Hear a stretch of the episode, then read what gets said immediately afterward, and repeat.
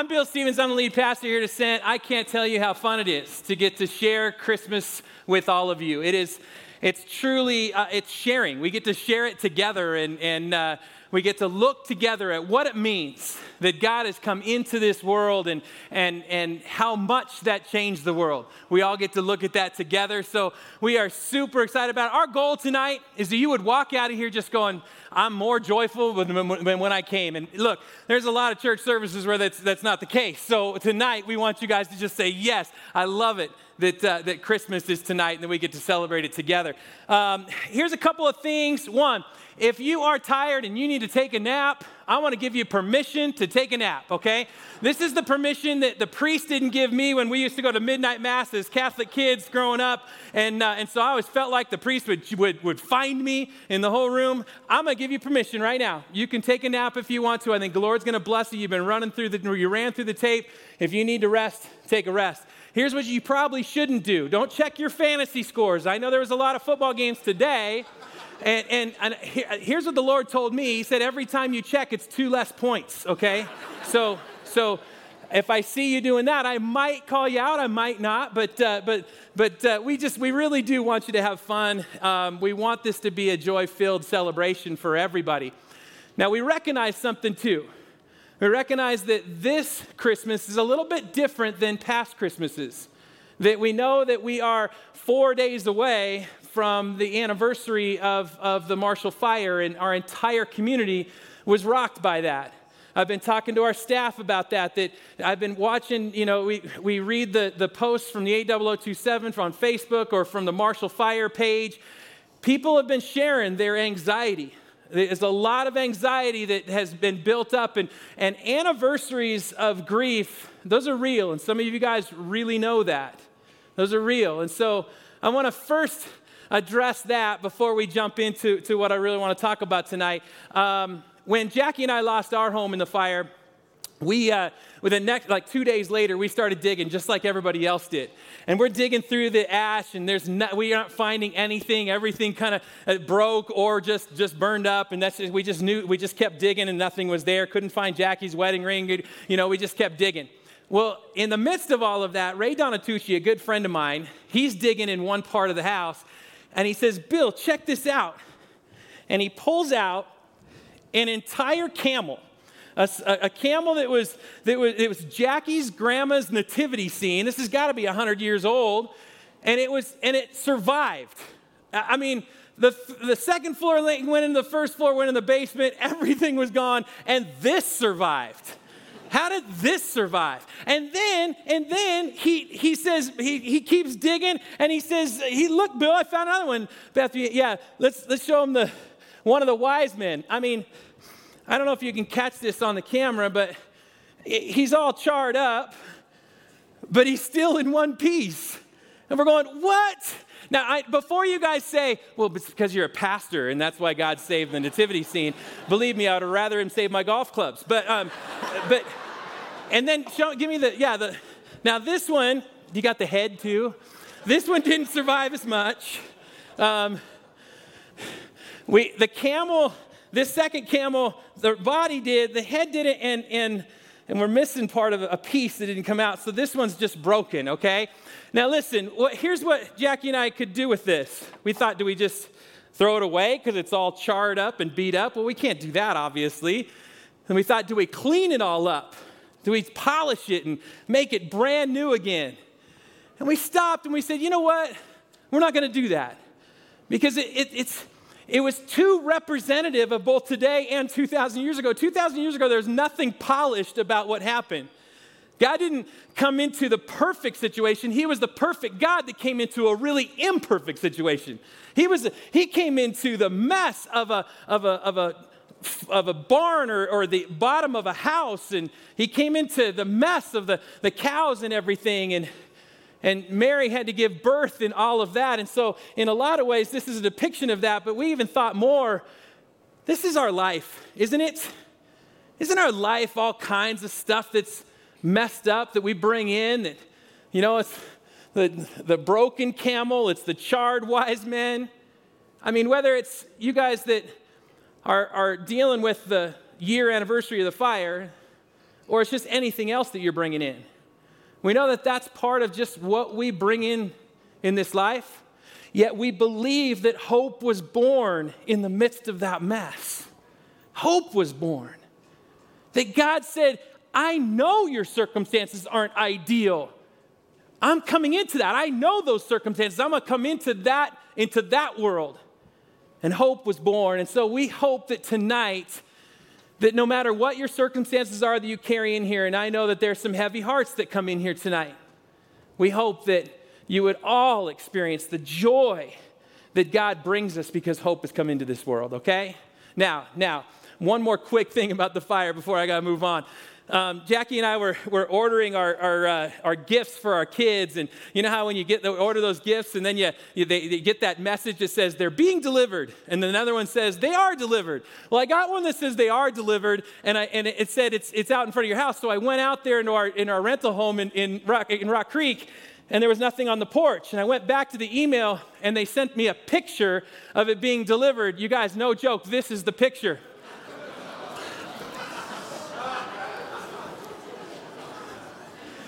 They didn't even have the uh, decency to send a good picture, it was grainy. It, you guys, that's our household. That's what we called it this last year, our household. And, and that's, a, that's, a, that's a porta potty next to it. And, and that's, our, that's our mailbox, the only thing that survived.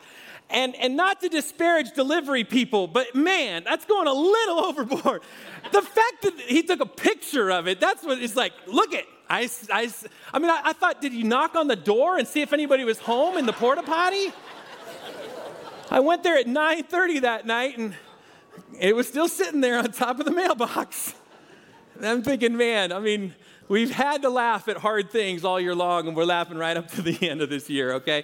Uh, you guys, let's pray together, and we're going to dig into what, uh, what God has for us tonight. Father, we are so thankful for this group of people in here that get to share. We're sharing together. The news of your son's birth and what that means for us today. We're so thankful um, that you meet us. And I know there are people that are moving on to family that's going to be difficult in, in, in the next couple of days. And then there's people that are carrying stuff that are heavy. And I pray that you would meet us all in the midst of that and, and, and speak to us of the things that, that will, will sink in deeply with us so that we would come out of here um, even closer to you. It's in your name that we pray. Amen. All right, all right, here's how I want to get this started. Um, my favorite genre of movie, in, in, in, of all the movies that I watch, my favorite genre is war movies. Uh, I don't know if it's because my dad was a, was a, served in the, in the army during the Vietnam War, or um, I don't know what it is that drew me to it, but war movies have always been my favorite. Now, before you sit there and go, he's going to do a sermon on war movies in uh, Christmas Eve. No, no, listen. There's one. There's one movie that I watched. It was um, We Were Soldiers. That at the end of that movie, it's my favorite of all of them. And at the end of that movie, the, there's one character that was a foot soldier in the battle that, that was the, the movie depicted, but then he came back home at the end and he was a writer and he had to write about it. So he's writing, he's, he's, he's having to write about the heroic things that he saw, and he's having to write about the hard things that he saw. And he's going, How do I put into words all of what I saw, capturing all these heroic people that I watched? And so at the end of the movie, he's writing this stuff down, and you can see he's sweating, he's tearful. They're showing images of what he saw, and that was the, that was the end of the movie. Well, ever since then, I have thought about that, what he was going through and trying to put those into words. I've thought about that in light of the four people that set out to write about the life of Jesus. I thought about that with Matthew and Mark and Luke and John and how each one of them sat down to write about Jesus' life, but, but how can they? How do they put it into words what happened on that first Christmas night? How do they put into words how much that would affect our lives 2,000 years later and that people would still be reading that? So I, I, picture each one of them. They each give a different perspective. It's actually really fascinating to look at each of the four uh, books of the, of the Gospels of the Bible and, and how each one of them is a little different than the other one. See, Mark, he didn't even want to touch the, the Christmas story. He's, he's going, man, I'm just going to go straight to the beginning of Jesus' ministry. So he fast forwarded 30 years and went straight to his ministry. He's kind of the Cliff Notes version of the Bible. Um, for those of you guys that are under the age of 40, you have no idea what Cliff Notes are. You just, just read it online. Uh, Cliff Notes, the little yellow book, he's the Cliff Notes version. And so you read that, Mark, if you've never read the Bible before, Pick up Mark if you're going to read one, because it's short and you can learn a little bit more about the life of Jesus. Matthew, on the other hand, he did it different. Matthew had a lot of Jewish friends. Matthew was Jewish himself. And so, and so Matthew wanted to give the, the Jewish history that came with Jesus' birth. So Matthew is writing about how this is coming from this town of Bethlehem. He's from the line of David. Matthew has given us all of that side because he's saying to those Jewish friends of his, what you have been waiting for, the Savior that you've been waiting for, that's going to save you what you think is from the oppression of other people, but instead it's going to be the oppression of sin in your life. He's saying, This is what you've been waiting for. Here is, the, here is in the town of Bethlehem. Here is from the line of David. In fact, look at how Matthew starts his gospel. He says, he says, This is the genealogy of Jesus the Messiah, the son of David, David, the son of Abraham. Abraham is the father of Isaac, Isaac, the father of Jacob, Jacob, the father of Judah and his brothers, Judah is the father of Perez and Zerah, and whose mother was Tamar. He keeps going. He's not going to win any high school essay contests. It was not, it's not a very compelling first statement. In fact, a lot of people will start there and they'll just go, I don't want to read the rest of this. It gets better. If you start in Matthew, it gets better. But to the Jewish people, they read that and they're saying, okay, he's grounding it in Jewish history. Now, Luke, Luke is the doctor. And Luke is one that decided, I'm going to collect up as much information as I can. I'm going to interview as many eyewitnesses as I can because I want to get the most accurate historic account that I possibly can. And so, Luke's gospel, he, he's all, all the stuff that we learned from the nativity scene, most of that's coming from Luke the, the no room in the inn and the wise men and the, and the angels singing and, and, the, and the manger. All of that is coming from Luke interviewing eyewitnesses and saying, okay, here is the most accurate account I can possibly give. So, so that's Luke. In fact, for any of you guys that watch Charlie Brown Christmas, Linus is actually quoting from Luke chapter 2, and there would not be, it wouldn't be Christmas if we didn't at least get a tiny bit of Charlie Brown Christmas. So here's 10 seconds of Linus. For behold, I bring you tidings of great joy, which shall be to all people. For unto you is born this day in the city of David a Savior, which is Christ the Lord. All right, all right. So that's so he's quoting straight from Luke chapter 2. And so Luke is given all kinds of information like that. Now, John, John does it different than anybody else. John writes near the end of his life. He's, he's looking back at it, and he is, he is gone, he is, man, you, you know what he's gone through. He, is, he has gone through Nero, he's gone through Caesar, he's gone through Herod, he's gone through the fall of Jerusalem. John has gone through a ton of stuff. John was the one that walked with Mary when Jesus died on the cross, and he said, Hey, will you take care of my mom? So John's walked with Mary through the rest of her life. And so you know he's heard what Luke wrote down He's heard that a thousand times. And so John could probably give even more specific information about what happened in that birth. But what was weird with John is that he's, he, he didn't want to write about what happened, he wanted to write more about why it happened. See, John, John's approach to, to writing all this down was so different. Listen to what he says in John 20. He says this. This was way later in his gospel. He says, But these are written so that you may believe that Jesus is the Messiah, the Son of God, and that by believing you may have life in his name.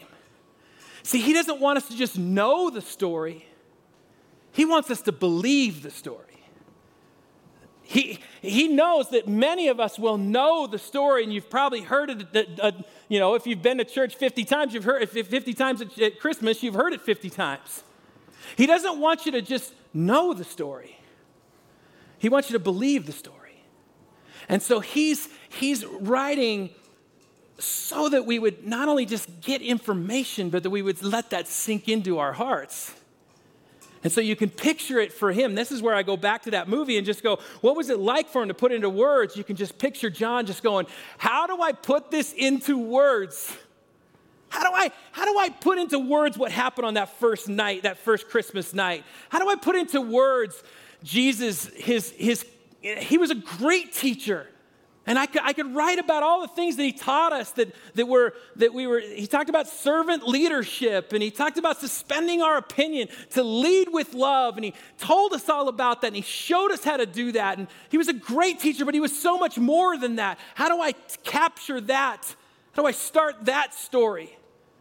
He was, he was so compassionate. He was so loving. He was so filled with grace. That time that that woman grabbed onto his cloak and he turned around and, he, and, he, and, he, and she thought she did something wrong, but with great compassion, he just said, Woman, you are healed.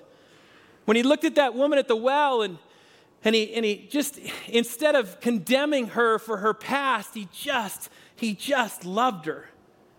How do you talk about that? How do you talk about his courage. How do you how do you capture that in a moment if I'm going to write about what happened on that first night? How do you capture his courage when he stood before Pontius Pilate? How do you capture his courage when he walked into the, the, the, the, group of lepers while we were so afraid to even go near him? He walks up to them and he gives them a hug and heals them. How do, we, how do you capture that courage? And I'm not even talking about his miracles. When he changed, when we were at that wedding, and he's and we're drinking that wine and the wine runs out and all we're drinking is water. How embarrassing is that for the host that it was just water, but then he turned it, he turned it, he didn't turn it into a box wine. He turned it into the very best wine I've ever had. How do you capture that? How do you capture when we thought we were going to die on that water and instead he calmed the storm? How do you capture when we were all around Lazarus when he died and three days later that crazy Lazarus walks out of that tomb? How do you capture that? And, and, and I haven't even come close to talking about a cross and a death and a resurrection. He died for the carrying the weight of the world on his shoulders. And talked about when he appeared to Thomas, and Thomas was doubting like crazy, and, and he says, and I, he didn't condemn him for his doubt, he just says, just believe. And, and when Peter was so afraid to see him because he had denied him, he didn't condemn him for that. He just said, just come, let's go love the world together. How, how in the world do I write about that and help people to not just know it, but believe it? So you can just picture him. You can picture him as he's sitting at, you know, this desk at a desk. You could just sit, picture him sitting there and you can picture him start to, to write something out, and he's just going, he was such a good friend. And you could just picture him going, no, no, no, that's not going to convince anybody years later. How do I say it? He was born of a Virgin Mary. No, no, no, no, that's what Luke said. How do, how do I capture it? How do I how do I take all of what we saw and all of what he did and all of who he is and help people to believe it. I could picture him just going, God, give me the words. And then in a moment, I could picture him just looking at the light that was giving him enough light to, to write. And him just going, it was that.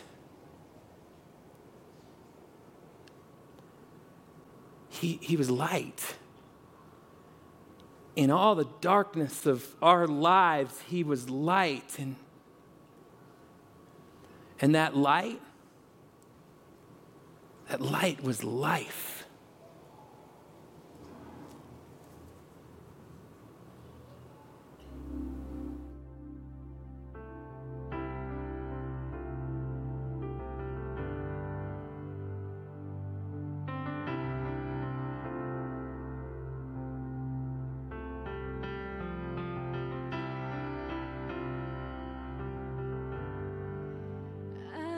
A seeker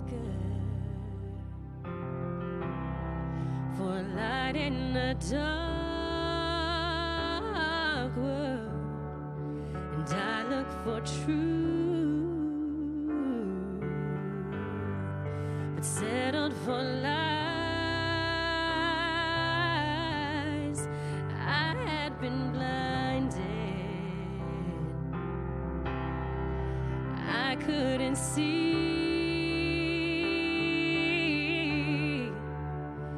Till a star in Bethlehem sky opened my eyes. I have seen the light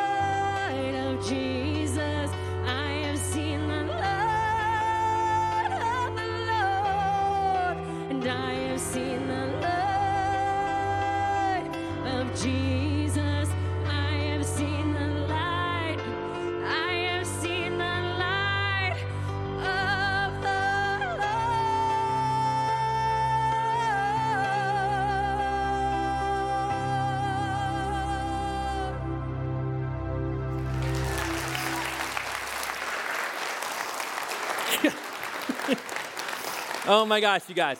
Okay, so I got to give you a little backstory on that. Um, um, Whitney and I were talking about a song to sing at this point, and, and she said, Bill, we can't sing this one because it won't work. Uh, she, said, she said, I think the whole band needs to be part of it. And, and, and she said, it just builds too much. It needs to be more than just me. And, and, and she said, let's just go back. There's a piano back behind this curtain. She said, let's go back there and, and I'll just show you. And so she sang it. she sang it. And, uh, and no joke, you guys, she finished the song and she looked over at me like, see, it's not going to work. And I am bawling. I am bawling. I'm going, shut up, Whitney. We're going to sing that song. And it's beautiful. So thank you. Thank you, Whitney. Going to do that again. That is unbelievable. So good. So good. Here's, here's, what, here's what John wrote, okay? He's, he writes this. He says, In him was life. So remember, he's writing this in past tense. He's looking back. This is near the end of his life. And he's going, In him was life. And, and, and that life, again, past tense, was the light It was the light of all people. It's like he stopped and said, It's not just the light for religious people. It's not just the light for the people that come to church every Sunday. It's not just the light for the ones that are good prayer people. It's not just the light for, for somebody that has no doubt. It's not the light for somebody that, that, that, that doesn't stray away from God. Is the light for all, all people. And then he turns it to present tense because now he's saying, and now I'm looking at it today, I'm looking at it tomorrow, I'm looking at it 2,000 years later when you're sitting in an old Sam's Club. I'm looking at that, and he says, and that light shines. It shines. I mean, he's, you can just feel the conviction as he's writing that.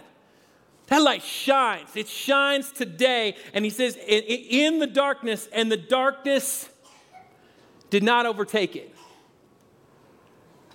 The darkness couldn't overtake it. Now, there's other translations that say the darkness didn't understand it. I like both of those. It didn't overtake it, and the darkness couldn't understand it. Now, when I was working on this talk, I, I, was talking to Jackie about it, my wife, and because Jackie is my great editor, and, and she's the one that gives me any wise words to say. And so um, I was talking to Jackie about it, and, and I just said, Jackie, I just don't want the, my Christmas, this talk that the Lord has given me to give. I don't want it to just fall on the carpet. I don't want it to, for people to just go, okay, okay, whatever, light in the darkness. Now let me, can I go home? And I'm going, how do I, what do I do or what do I say that helps it to stick a little bit more? And she's going, Well, one, this is word from the Lord, so it's going to stick. And, and, uh, and, she, said, she said this, and I thought this was pretty profound. She said, Maybe we just don't, uh, maybe we just don't fully understand it. Maybe none of us do. And maybe that's why it would fall. Because we just don't understand it. We don't understand the darkness and, and we don't understand the light. Maybe we don't understand the darkness of, of pain and loss and grief and loneliness and anger and disappointment and disillusionment and, and frustration and sadness and, and hurt. And maybe we just don't understand some of the darkness, but I'm going, man, I think maybe we do. We just, just don't call it darkness. But that's all those kind of shadowy places of our life, and we, we all feel them and have them. So maybe it's we just don't understand the light, the light of life that, that speaks to the very edges and corners of every bit of every one of us, and we just don't fully get that. Maybe I don't fully get that. Well, as I thought more about that, I'm going, well, here's what I do understand. Here's what I do understand my life. I understand this. I understand when I was 10 years old and I'm laying there in bed and I'm looking out the window and my dad has put those big C9 bulbs across the top of the, of the, of the, uh, of the outside of the house and I'm looking at those colorful bulbs and I'm, and I'm just laying there and I'm going, all is good. And there was a calmness on my heart. I just, I remember it like it was yesterday going, mom and dad are in there. My brothers are in their room. My twin brother's in my room with me. All is good. I just could see those lights like that. And, and it, it was made such an impact on me that that's what I do with my kids now. I put those same old school C9 bulbs around every one of our windows because I want them to just, I want something about that to remind them that all is good. Well, I tell you what, if C9 bulbs when I was 10 can leave a memory for me 43 years later, what's the light of life doing in our life? What's the light of life doing? that would give each one of us a peace that we might not recognize, that we might not would think that is possible in the situations that we have in our life and say, No, no, I've got you. That's the light of life.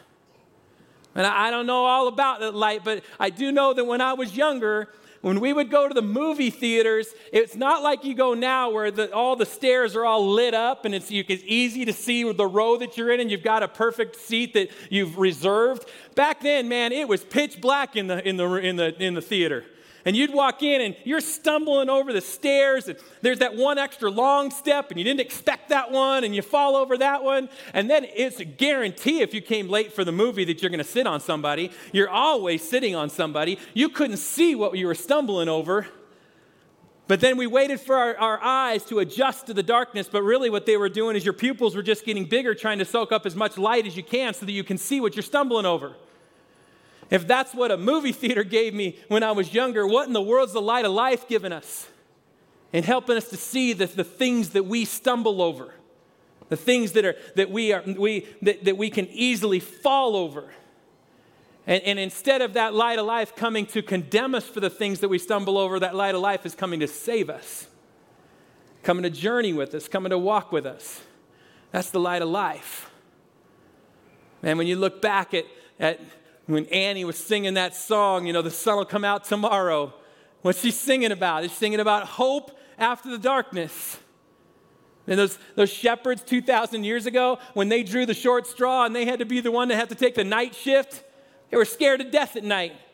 They lay down their life for all the people, all the things that were coming, all the animals that were coming to steal or to, to, to take those sheep. That's why Jesus says the great shepherd will lay down his life for his sheep. And he's going, man, when they, they laid down their life. And then when that dawn came and the sun came out, man, that was like, okay, we made it another day and there's hope for another day. If the sun coming out the next day will give them hope, what's the Son of God going to do for us as the light of life?